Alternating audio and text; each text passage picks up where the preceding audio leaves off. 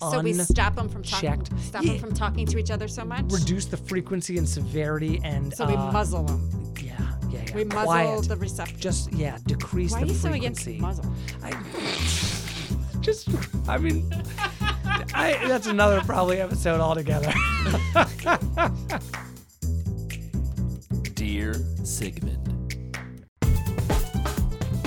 I'm Dr. JP Shand and I'm a board certified psychiatrist and board certified forensic psychiatrist um, and uh, yeah this is what I do I talk to people and I try. I guess my MD, I should qualify a psychologist being different than a psychiatrist. Psychiatrist goes to medical school uh, and can prescribe medication, and a psychologist is a PhD and they do generally talk therapies. Well, generally PhDs. There are some PsyDs, I think. Yeah, the PSYD. Yep. Yep. Right, that's what we call PsyD. And I'm Shannon Miller. I'm an LCSW, so I'm not a PsyD or an MD, but instead a licensed clinical social worker um, specializing in behavioral health and the owner of Apricity Behavioral Health, which is an online um, therapy practice meeting the needs of expats living overseas, American expats living overseas. Dear Sigmund, what is the cause of overlapping symptoms between many major mental illnesses, i.e., depression, anxiety, ADHD, etc.? How are psychiatrists able to distinguish between the different mental illnesses or determine a diagnosis of multiple illnesses with similar symptoms? Wow. This is a golden question. One that I could probably spend no, I will spend the next hour talking about. Oh no, I'm just kidding. You I'm will, just kidding. you will give us cliff notes. You will give us cliff notes. I would just say I'm going to just summarize everything he's going to say right now. Good, and I like say, this.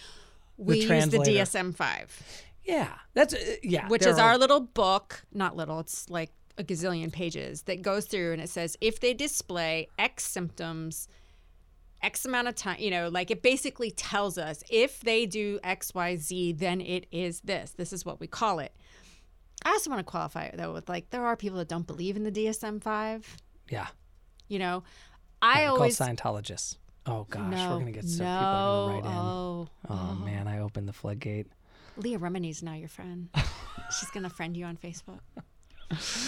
Um, there are people that don't necessarily believe in the DSM five, right? Because it's too it pigeonholes people, right? There are people that believe that all of these diagnoses that we give can be traced back to some sort of experience that caused them to be this way. Well, there and there is a lot of value in that. I will say, you know, I, I try to break it down of nature versus nurture a lot. When you say that, it's like I try to identify with the folks that I work with.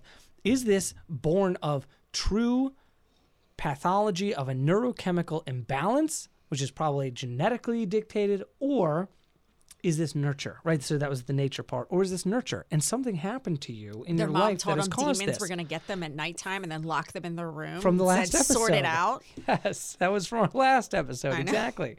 The um, or is it a combination of both? And schizophrenia has a really unique kind of balance in between. It's a two-hit hypothesis. We say you have a genetic predisposition, and then something uh, in like your alcoholism? experience, or yeah, turned on the gene. Epigenetics turned on the gene uh, that made it possible for schizophrenia to express itself. I think I went into that into a previous episode. If not, a writer can ask us that question again because a very interesting listener. theory. Yes. the um, great question.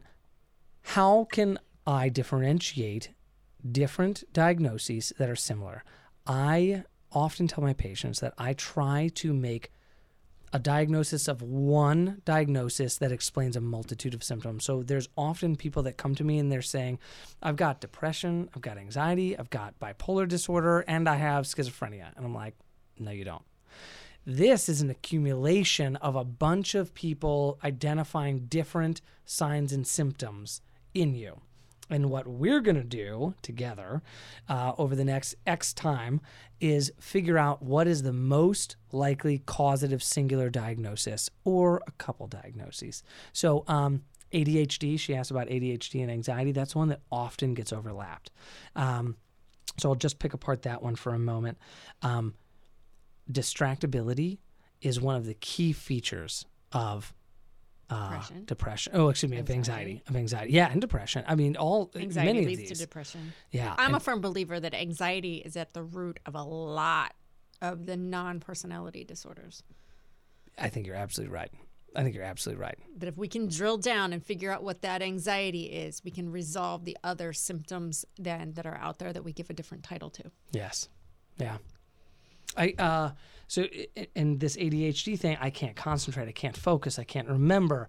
Uh oftentimes I talk to somebody and it turns out they're not remembering because they're not listening. So I'll be sitting here talking during this podcast and uh and you know, i- 20 minutes down the line, yeah, somebody's to be like, "He didn't say that." Well, it's because what you were thinking about was, wait a second, I gotta go pick up my kid from daycare. Oh my gosh, and I gotta go buy this thing for dinner, and I gotta oh, uh, make sure that I don't burn, you know, the eggs at home when I'm cooking the dinner because I also have this conference call at the same time.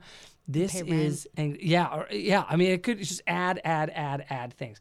That is anxiety driving you to be totally preoccupied with the future and things that could possibly happen, that you're not focused on the here and now. You're not listening to my voice and actually processing it into the hippocampus, which is the memory center. So you're not actually processing what I'm saying. You're just looking at me and nodding as I'm talking, but you are thinking about a thousand other things. So tomorrow, when I say, Hey, remember that thing I talked about yesterday? Like, nope, I must have Alzheimer's disease or ADHD because I can't focus, I can't I- concentrate. But it turns out it's just anxiety. It's just um, I can't bring my brain into Can I stop tell you a worrying. secret? Yeah, yeah. After I had the twins and I was I had to do almost 2 years by myself raising them from when they were 18 months till they were about 3 years old.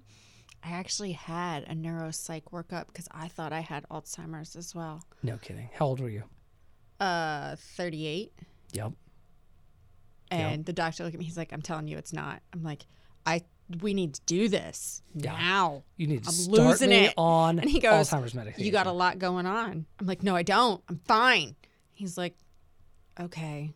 You know, the man was patient with me, but I really thought I was losing it. Yeah.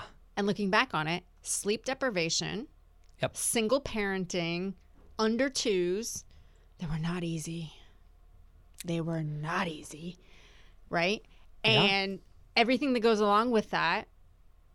And here I am, like I think I'm losing. I think I think I have Alzheimer's, rather than looking at the environment, what was causing me, and accepting my brain's limited capacity to process a certain amount of information at a mm-hmm. time.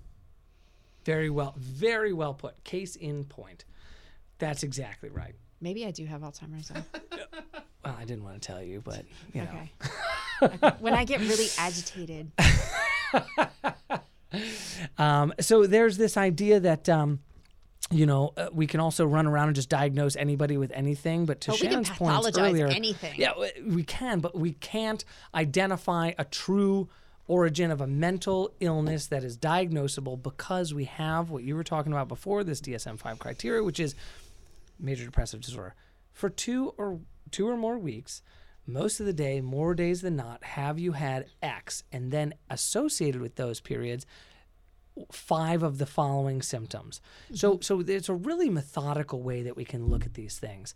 And if you have a skilled clinician, that clinician can start to really tease apart what is driving these thoughts, what is driving these behaviors, what is really the true origin of this. what if I have a eh, okay clinician? Find a better one.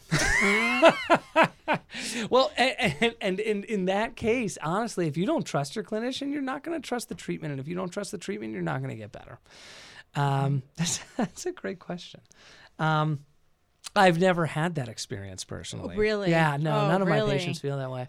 How's how's it feel? How's it feel? Really? What was that narcissist uh, yeah, exactly. criteria that I'm meeting? Covert or overt? Yeah, all right. Hmm. Let's figure this out. This idea um, also that uh, you know misdiagnoses um, i don't want to say are common but i want to say uh, it is easy to misinterpret behavior uh, because we as humans interpreting behavior of other humans is kind of a you know it's a difficult process i'll say that um, so it, it can take time um, But also, people show you what they want to show you, right? So I can diagnose what you show me. yeah But if you're not showing me the full picture, there's no way you're going to get an accurate diagnosis. good point So I often tell that to my clients. I will if you really need a diagnosis, I'll diagnose what you're telling me. In other words, I'll take the symptoms you've given me and fit it into my DSM 5 and see what the words are that it spits out.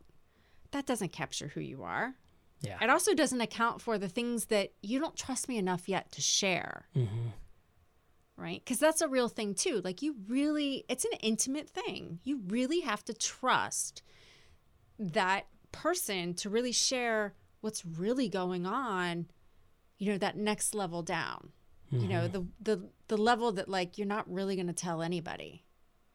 Right. so Very good that's where misdiagnoses can come in as well. Is like, well, based on what I was told, Mm-hmm. this, This is, is a the most diagnosis. accurate diagnosis. But then as it it moves on and there's a comfort level and it's sort of like you get more of a, a more holistic view Yes. of it, the diagnosis can evolve Yep. as well. Agreed. Agreed a thousand percent. Yeah. That's happened to me time and time again. Um, But you're definitely not the mediocre clinician. well, you're too kind. I know. No, I'm just kidding. Just kidding. No, I will say too that um, uh, uh, it's different in therapy too, because I am sometimes the gatekeeper for medications that people want. So they will also push forward symptoms that they want me to believe in. So I also have this added concept of, you know, is this person looking for a treatment? And pushing forward the diagnostic symptomatology. So people that- come to you and you judge them. well, no, they'll tell me that they have severe ADHD and uh, that they need, you know, X milligrams of Adderall, you know, or of Ritalin immediate release, and I need this. And it turns out I realize that this person actually has a severe, you know, addiction issue or, you know, some substance use disorder in the past. And I really, you know, that is the thing that needs treatment, not the ADHD, which is what they're pushing forward. So I kind of have to read between the lines sometimes. Judge. That's called judging. and I and I do I do a fair job. You know, I think that there's a question. I scanned the questions. I think there's one coming up later or in the next episode, kind of about um, how people diagnose ADHD or stimulants or something about that. So I can get into that later. Dear Sigmund, what kind of a psychologist or psychiatrist would someone go to for discussing a potential diagnosis of ADHD? For how long would a psychiatrist need to meet with the patient before a proper diagnosis? Perfect timing. Boom. Jesse's on it. This is a really uh, delicate question. So the first part of the question is what form of psychiatrist or psychologist would I have to go to? So in order to get the medication, you need to go to a psychiatrist. Right. But to get the diagnosis, you have to go to any qualified health professional. Yep. What the hell does that mean? What's a qualified health professional? Yeah, that's it. Yeah. So it would be a clinical social worker like myself. Yep. It would be an MD Yep. like yourself. Yep. PsyD. Right. PhD. Right. Or a nurse practitioner. Right. Yes. So, in order to get that like official diagnosis, you have to see one of those people. In order to get medication to treat it, you've got to go to the psychiatrist. Can a nurse practitioner prescribe? Yes. A nurse practitioner Yeah. can sub- and depending on the state, they may need a supervising clinician, like Yeah. an MD supervising them, or a DO. whatever. But you're definitely not going to get the drugs from me, a clinical social worker. But the thing is, you don't necessarily, there isn't like a timeline of how long do I have to spend with this doctor for them to really understand. There is very specific criteria that you have to meet for it. And it's not mm-hmm. just in one environment. We need to see it across a couple environments. So, like, are you acting this way at home and at school? Are you acting this way at school and at work? Are you acting this, you know, it's not just in one environment. Because if it's in one environment, that tells us it's the environment, not organic to you. And so that's one of the things that we're looking for is is it across multiple things? And often what we'll do is I know in little kids they have um, forms that we send out to teachers and caregivers that interact with the person who we suspect has ADHD and say, "Hey, fill this out. Tell us what you observe." The Right. Vanderbilt rating scale, they call that. Yes. Fancy, swanky. don't know if I call it the, the- paper. I get, I A get piece of this paper, that I photocopied for you. Yeah, the one I got to put the check marks on. Yeah. yeah. that, so and and then you're exactly right, Shannon. That there's a Vanderbilt uh, teacher rating scale. This and this is for kids. This this I think the person asking this question is probably an adult. Maybe they're asking for their child, or maybe for adult onset ADHD. But uh, there's like a teacher rating scale, and then there's a parent rating scale, uh, and there's a, there's a bunch of other rating scales um, that we utilize but often like you were saying clinical judgment is really a part of it too because you know personally i have to read between the lines and say what's the motivation for this person seeking medication? Because there are other treatments right? There's organizational techniques there's therapies there's things that you can really do without any medication intervention to help these things uh, by the time You somebody just sees like me numbing people out. You just Well- like prescribing things. it's just people are you know they eventually make it to me i think that you know i see a very small percent of the population you know people that have sur- superseded the the ability for the primary care doctor to treat them medically and the therapist to treat them therapeutically and then finally they say well you got to see a subspecialist and then they call a subspecialist and they find out that it's this unbelievably tremendous waiting list to see, you know, time to see a, professional. And then finally they see me. And now, you know, they say, well, hey, doc, I've got 30 minutes to see you. I got to go, but here's what I got. I got, you know, A, B, C, and D. Boom. Can you just give me some stimulants and I'm going to be out of here? And the answer kind of to You're this like, question yes, is, yeah, sure. no. How many? no. A year's worth? Let me just with A lot of with people get in a lot refills. of trouble for that. Yeah. I know. Which, and and uh, so I'm a little. So why more don't you do that then? Why don't you do that? Because there are there are tremendous side effects to many of these medications. And if you get the diagnosis wrong you know speaking of the last question is how do you differentiate between diagnoses?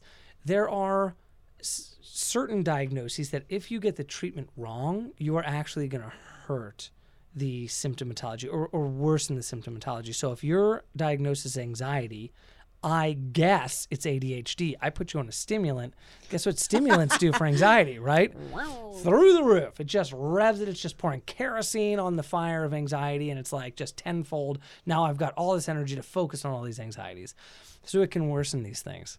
Um, And that's why you want to see clients back within what is it, two weeks? Is that typically what you do? Take Yeah, this for it two weeks. depends. Let's talk.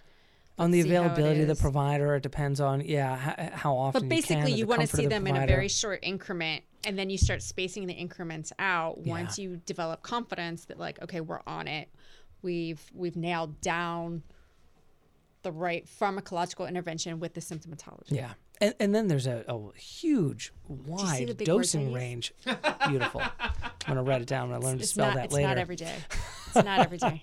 Uh, and then there's gi- giant dosing ranges between these medications and understanding what the side effects are and does the benefit outweigh the side effect? Because that's a huge component of medication. Is you know a lot of people have side effects, but does the benefit outweigh the side effect? Is the side effect intolerable? Is there a better medication that wouldn't have the same side effect but have the same benefit? Uh, are you on other medications or have other medical diagnoses that may not, you know, coincide with a medication that I'd like to put you on? There's a lot of thought that goes into this. Um, and also, there are some, you know, we're talking about stimulants, uh, which is kind of the way I started to answer this question. But often, as a provider, I will go to non stimulant pharmacological intervention to start. Uh, uh, Strattera is a wonderful one. Uh, you know, hopefully we can pick them up as a supporter. I'm just kidding. Um, but there No, are non-pharma. No, I, I mean, I'd love that, but that would be so unethical. I couldn't do it. But uh, but that you know. Strattera, Wellbutrin, um, alternative uh, medications that are FDA approved for treatment of ADHD that don't have the same side effects as stimulants. Um, so so there's a lot of thought process that goes into this, and sometimes uh, providers will be more comfortable with non-stimulant, which are non. Um, So they treat everyone like they're a drug seeker. uh, no more so that I just know that there are higher risks to these low appetite. I've seen people become, become flagrantly psychotic from stimulants. Psychotic, and I'm saying like delusions, hallucinations, fixed false beliefs From that cause them. Yes, yes. Now I, you know, these cases are rare, few and far between, but it can happen. And every medication has some, you know, certain risk to it, but um, certain ones have more addictive potential, more um, side effects in terms of psychosis or mood instability or worsening of anxiety. So I think general practitioners will probably err on the side of the ones that have less severe side effects, like Strattera or Wellbutrin. I like Wellbutrin personally because, heck, if this is ADHD or if this is anxiety, you know, this has a component of treating a little of Both. both. Yeah. Now, sometimes Sprinkle my high Prozac anxiety people, yeah, who are purely anxiety without, ang- uh, you know, uh, ADHD or inattentive components, Wellbutrin can make it a little bit worse. It can increase anxiety, kind of revs you up, gives you a little more pep in your step, which is kind of a Wellbut- downstream of those. uh, Wellbutrin is the brand name for how do you say it? Bu- bupropion, yeah, very good. Bupropion. SR, XO. all of Yes. Look at me. Oh my goodness. Look at me. Yeah. I got skills. Yeah. Not allowed to talk about bupropion, it. immediate I release. know. There's SR, sustained release, and there's XL, which is extended release. Yeah. I got knowledge. Drop that knowledge. I know. Drop the mic. Boom. All right. Next question, Jesse. Before JP's head blows from all my knowledge. Dear Sigmund, I was diagnosed bipolar, but the difficulties doesn't always manifest in the way I would expect bipolar disorder to, and the medicines they try seem to make things worse. Could I just not be accepting the diagnosis and making things worse for myself because I want to feel normal? Mm, that is heavy. That's a I would say there's a likely, more likely chance that it's the wrong diagnosis. well, yeah. Oh, well, the- I just want to address the word normal first, right? That you know, you're normal, right? Thank you. yeah. Thank Oh, you so much. I'm looking Shannon in the eyes as I say that. Listener, you're normal, and Shannon, you're like almost, you're Almost? just really close. Next week. if I work really hard. Um, yeah, 25% of the American populace has a mental illness, right? Whether it be anxiety or a psychotic disorder, or mood disorder, or some kind of pathology that really is disrupting to their life that they feel that they can uh, benefit from improving upon, and whether they be therapy or medication or whatever it is, this is becoming more and more commonly part of the human experience because of, well, things like destigmatization and identifying mental health conditions and access to mental health. These things are really improving uh, our understanding of uh, suffering uh, mentally. So uh, I just want to say you're normal. Uh, normal is a very gray scale, right? So it is not black and white. It's like I'm normal or I'm not normal, but normal has a very gray sliding scale. And at some point in there, yeah, sure, you can meet diagnostic criteria for things that we feel that we can help you with, either pharmacologically, uh, and then shy of that, many, many things that can be helped through therapy and in therapy during the diagnostic, you know, concurrent with medications. So I just want to put that out there to start. Um, But, but I would say the diagnostic criteria that you would need in order for us to prescribe certain medications from a therapeutic perspective and working with that person, because we know that mixing pharmacology with therapy is the most effective form in dealing with mental health disorders. right. Or, you know, major depressive disorders, anxiety disorders, Right. truly diagnosable, clinically significant. Yeah. Right. But that from a therapeutic perspective, I myself don't really care what the diagnosis says because it's the whole mm. person. I don't care what's billable to insurance. Right. right? I'll put, you know, like if that's what it is and we put that on the paper and that guarantees that insurance will reimburse us. But in terms of treating the person, we treat the person, right? Yeah. We don't treat whatever the label is. You're bipolar, you're this, you're that. It doesn't really matter. Great point, Shannon. Great point. Uh, and and I do that in my practice too. And I may separate myself from you know Right. my my colleagues that way in some degree. That um, I really want to look at the whole picture. This idea of nature People do not exist in a vacuum. Yeah. Yeah, yes, and that nature and nurture are always present. You know, that uh, you know thing that I described in a previous episode. Unless you're doing a float session. Have you ever heard of that? no. It's where like the deprivation tanks. Oh my goodness. And then there is no I really want to do one of those. there is no nature. Just so the listeners know that there are these like chambers that you can go into where it's totally cut off from all light. There is a saline solution that you apparently get into and you float and there is absolutely no noise. Apparently you can hear like your arteries eh, the blood There's one flow by my through house. your arteries. No way. All right, we're Yeah, gonna do there it. is. There's In- in two by fact, my house, actually. This is our guarantee. We're gonna do it and we're gonna report back. Did you just say what it was commit like. me to something? I'm sorry. You have to do it.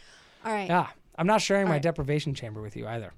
No, I don't. I don't really want to share deprivation chambers because that would defeat the purpose. I'm going to deprive myself of this podcast Could you even relationship. tolerate? Could you tolerate you, the pathological extrovert, tolerate not having any external Oh, stimulus? yes. Solid, what, six, eight seconds. I see you clawing. I see you clawing the inside of this Yeah, thing. Let me yeah. out. Let me out. Oh, I'll find the fastest way out of there. Absolutely. okay. The um so uh, I I don't think accepting the diagnosis is really going to make a tremendous difference in terms of medication management. Uh, you know, true bipolar disorder is um, where you have these swings between uh, mania, acute mania, or hypomania, depending whether it's bipolar 1 or bipolar type 2, respectively, uh, and depressive episodes. So the term for depression is unipolar depression. A lot of people don't know that. We went over that in like episode two or Yeah, three. perfect. Unipolar depression, right? Or bipolar disorder. You know, I either go down and then I'm normal, or I go down and then at sometimes I'm normal, and also at sometimes I'm up. Um, so, generally speaking, the medication should reduce the severity, reduce the frequency, and reduce the duration of these episodes. There is no guarantee that these medicines will fix it altogether. Right. So, what's the difference between a mood stabilizer and an antidepressant? Ooh, I just gave this lecture the other day. Like Lamictal Psychology versus interns. Prozac. Uh, so Prozac is an antidepressant in the SSRI, selective serotonin reuptake inhibitor category. It lives alongside Celexa, Lexapro, Zoloft, uh, many that you everyone's heard of. Mm-hmm. Um, that is How is that different than a mood stabilizer? yeah, that is a medication that is going to increase the serotonin in the answer synaptic cleft. I'm sure everyone answered at the same time. Just kidding. So the synaptic cleft is right in Is between. this like Sesame Street Yeah. for psychiatry? yes. The the two cells that kind of are like how cells communicate. So in between there, there's like a little area that shoots out serotonin, and then other areas that re, you know receive the serotonin receptors. So what this does is it reduces the kind of chewing up and spitting out of the serotonin, so it lets it linger longer in that membrane, so that more receptors can be Not received by the serotonin. way. No. See, like a true therapist, you're just going right in the gutter. no, the uh, the i so so that's the idea of that, and then a mood stabilizer actually works between two different. Well, there's several different ways. Lithium is in a category all by itself. It's a Batteries? amazingly well. It, it, it, it is in batteries. Yes, it is an amazing way that this works, and at some point we can get into how lithium works, but. Um, it is kind of of the earth and it somewhat mimics sodium like table salt in the body it's got a very unique and beautiful way that it works in the body. Uh, mood stabilizers which are anti-epileptic medications or anti-seizure medications like Lamictal like topamax like the ones you mentioned um, are work through kind of the gabaergic or kind of reduce cellular transmission and the frequency and rapidity with which cells communicate and then uh, and then there is atypical antipsychotics, which is a category of second generation antipsychotics, which work through dopamine and serotonin together. I have no idea what you're saying. But we can go into that at a later time, and I would love to. Okay, so I get the antidepressants kind of bathe the brain in serotonin. it, it, They well, increase the amount of serotonin sure. that's on your brain. yes, Okay. In one sentence, what does a mood stabilizer do? uh, reduces the uh, cellular transmission of electrical activity. Is that a s- One more level down. Oh, One more level down. I think he was trying to say that you could sprinkle it uh, like the lithium on your eggs in the morning, like you would. Yeah, salt. right, like it's salt. electrolyte. Yeah, Right. It's like, it's, got electrolytes. yeah, it's like No, the um so it reduces the transmission. Um let me just think. So these were originally created for anti-seizure purposes and seizures are kind of like so we stop them from talking. Stop Yeah. them from talking to each other so much. reduce the frequency and severity and so we uh, muzzle them. yeah, yeah, yeah. We muzzle the receptor. just yeah, decrease Why the are you so against muzzle? I just I mean I, that's another probably episode altogether. Ooh, the history of psychiatry. No, oh, good. I like how personal this got all of a sudden. No, the idea of the uh, oh man, the therapist's gonna get all sorts of weird stuff out of me. We're gonna admit to uh, uh, false, uh, yeah, false memories. no, the idea of um, reducing the uh, communication between cellular transmission in the brain, uh, So but not to a negative from- degree. Right. Like they're basically chatterboxes going back and forth, and we just bring it down to yeah, a and you can normal be like amount inside of. voices. Okay, so we go from outside voices to inside voices. That's what mood That's, stabilizers just- do. That's a wonderful way to put it. That's what I'm here for. I feel like, yeah. That's what I'm here for. Hmm. Okay, so what's the feeling? How does the Lamictal feel different than Prozac? So if you put me on a mood stabilizer, how would I feel different than if I was put on an antidepressant or an What SSRI? disease do you have? I have bipolar. Okay. If I put you on an unopposed Prozac, so so if I put you on Prozac, which is a serotonin right reuptake inhibitor, which increases the amount of Serotonin serotonin in your brain, and that's that means that I diagnose you, I misdiagnose you with unipolar depression. Okay, I push up all that serotonin. Guess where you're going? mania. Mania. You're going right up into But mania. what if I love mania? People do often love mania. So why would I come back then and say, "Hey, take this feel good feeling away"? Well, because generally speaking, to be diagnosed with a mania, you need to be uh, Self-destructive. there needs to be some destructive nature in your life, right? It's Okay. affecting your occupational or social or XXX, you know. Um, uh, and generally speaking, true manias are very obvious, and people are, you know, it, it, around you are saying, you need to go to the hospital. Mm-hmm. There is something really, really wrong. Uh, So people who come in and say, "Yeah, nobody's ever done that," you know, generally speaking, I haven't had acute true manias. Okay. Um, you know, it could be hypomania, but um, but that's the idea between uh, the thing that brings you up with the serotonin reuptake inhibitor, which kind of brings your mood up. And if you overshoot it, you go into mania. And that's why you need a mood stabilizer to reduce that cellular transmission to keep you, you right in that middle at the zone. same time? Yes.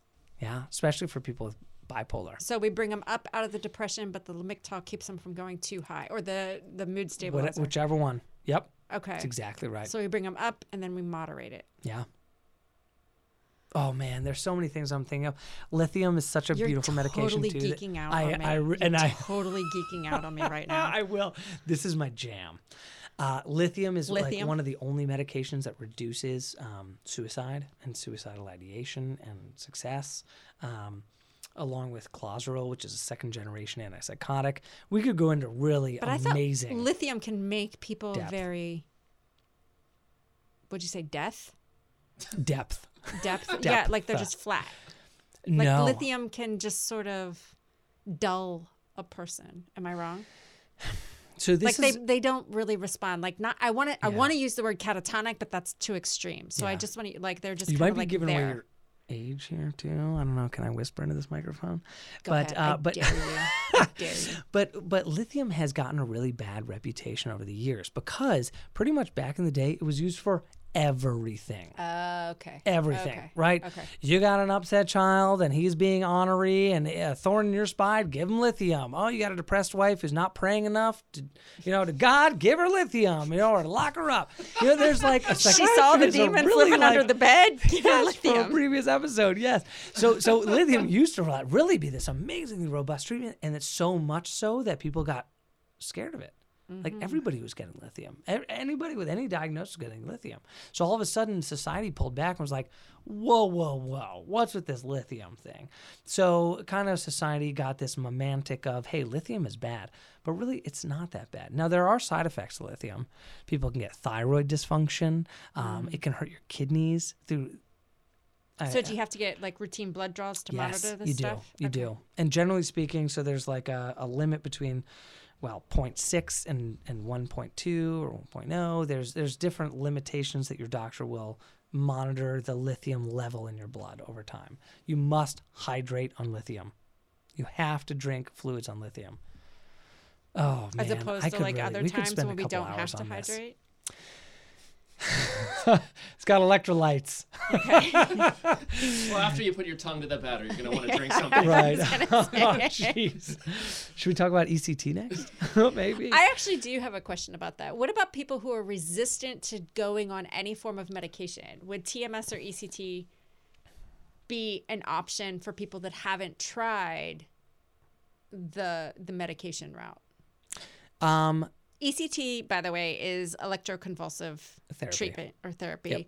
and TMS is transcranial, Transcranial. go ahead. magnetic Yep. stimulation. Yes. Yeah. So one works through a true electrical impulse. You need uh, sedation and a paralytic. So we put you on like propofol and uh, you know a sedative to do. Uh, The Michael ECT. Jackson killer drug. well, oh gosh, man, I don't want to scare anyone away from treatment, but yes.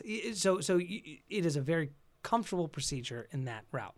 That what we learned back in the day is that people with these severe mood disorders, severe psychosis, severe you know disruption in their thought process also had concurrent seizure disorders, or those individuals who did, all of a sudden looked way better after they had a seizure.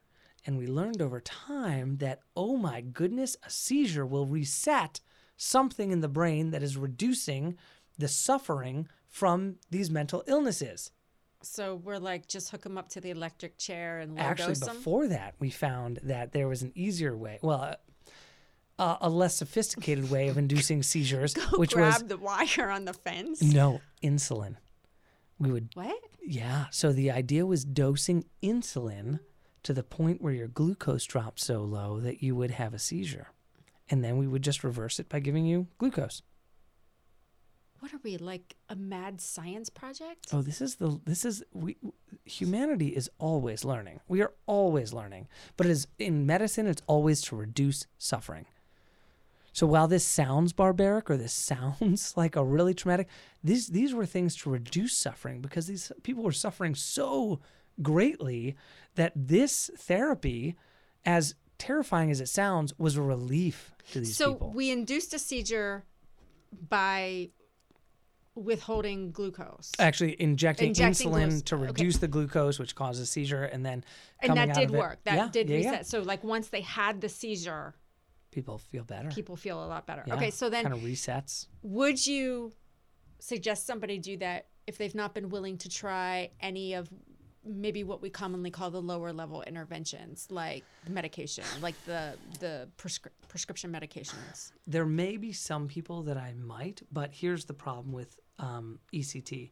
It is a very expensive and um, time consuming procedure that there are probably lesser interventions that may be worth trying prior, A. And B, one of one of the sadly most limiting things is that insurance companies don't want to pay for it until you've failed so many other things because it is expensive. And uh, so insurance companies are saying you must have failed A, B, and C and trialed this. And if all those have failed, then we can turn to ECT. But truly, at the heart of things, ECT is one of the most effective and rapid treatments that we have.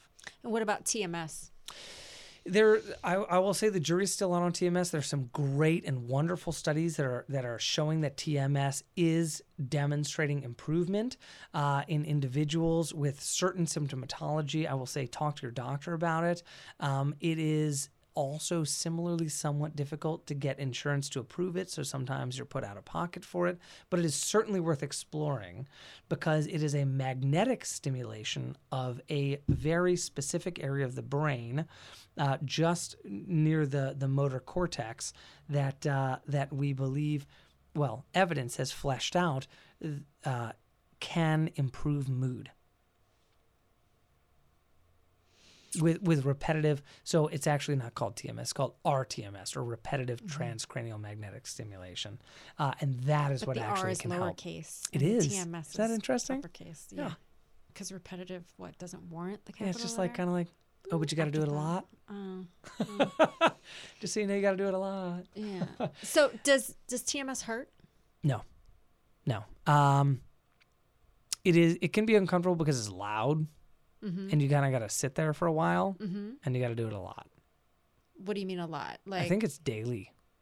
For like a couple weeks. the rest of your life? No Or like a set sorry period of several weeks. Okay. yeah yeah for a set period of time. Okay. In fact, I'm happy to actually. Uh, I'm going to look into current criterion on how to do it. One of my one of my good friends and colleagues does that uh, for for our hospital group. Oh, Yeah, okay. you could call her. We get like a little podcast brain guest mapping? person. Are You're going to volunteer yourselves for that as well? yes. Yeah, and you got five minutes on. Saturday. We Right. can? Uh, I don't even know what brain mapping is. What do you mean by brain mapping? I don't know. You're the doctor. Well, you don't- just, I you can just make up terms. Well, but for be like- TMS, I thought that they had to sort of pinpoint where Oh, they yes. wanted to target. Oh, so they're yeah, going to yeah, yeah. map out Sorry. where they think the pathway needs to be reworked. Yes, correct. So Okay. there is a certain area of the brain that we target, and we do that through um, kind of stimulating the magnet in certain areas, and then identifying the exact area where it will be most effective, or Okay. as evidence is fleshed out to be most effective. Okay. Okay. So to circle back to the person's question, um, we don't think that the medication is necessarily making things worse, or you're not accepting the bipolar diagnosis is making things worse. Yeah, no. And uh, honestly, there's room for second opinions always, Mm-hmm. right? So if you feel like, hey, it's not me that's not accepting it, maybe I'm misdiagnosed, or maybe there's an alternative explanation for what's going on. I know that bipolar often gets misdiagnosed. I don't want to say that, you know, too, too um, blanketed, but um, but there are times when, yeah, maybe this is not the most accurate diagnosis, or maybe the medication just isn't right, or maybe the dose of the medication isn't right, mm-hmm. or maybe you have bipolar disorder, the medication is working, but you're also having having variations of mood and affect based on day to day life and lack of mm-hmm. coping skills, or maybe there's other explanations mm-hmm. as to what's happening day to day, even though the severe episodes of mood disorder, depression, and mania are in fact reduced. Okay. Okay. So that's going to bring this episode to a close. If you have any questions, email us. Um, dearsigmund.com. You can visit us there. Click on our, our link to either leave us a audio message, which we really prefer because we really want to hear your voice. Um, email us your question. Everything's anonymous. We don't have to know anything more than what you tell us. Um, and we look forward to hearing from you. And thank you for listening. Yeah. Really, I feel like I drone on and I go down these weird tangents, and I just, I'm thankful do. anybody listens to me. yeah, yeah. Um, but again, don't replace anything that your doctor that you're under the care of. Um, anything that doctor has said supersedes by a long shot anything that we have said here. Um, we are doing this with a limited amount of information, and therefore we're only doing it for educational um, and entertainment purposes. Yes. So, and anyone, really, please seek help. If you, if you really feel like, you know, there's any imminent danger, suicidal, homicidal, you know, risk to yourself or others, seek treatment immediately. People will not judge you. You walk into help. an ER. Yeah. Just go walk into the ER and say, "Help me." Yeah. All right. Thanks for listening.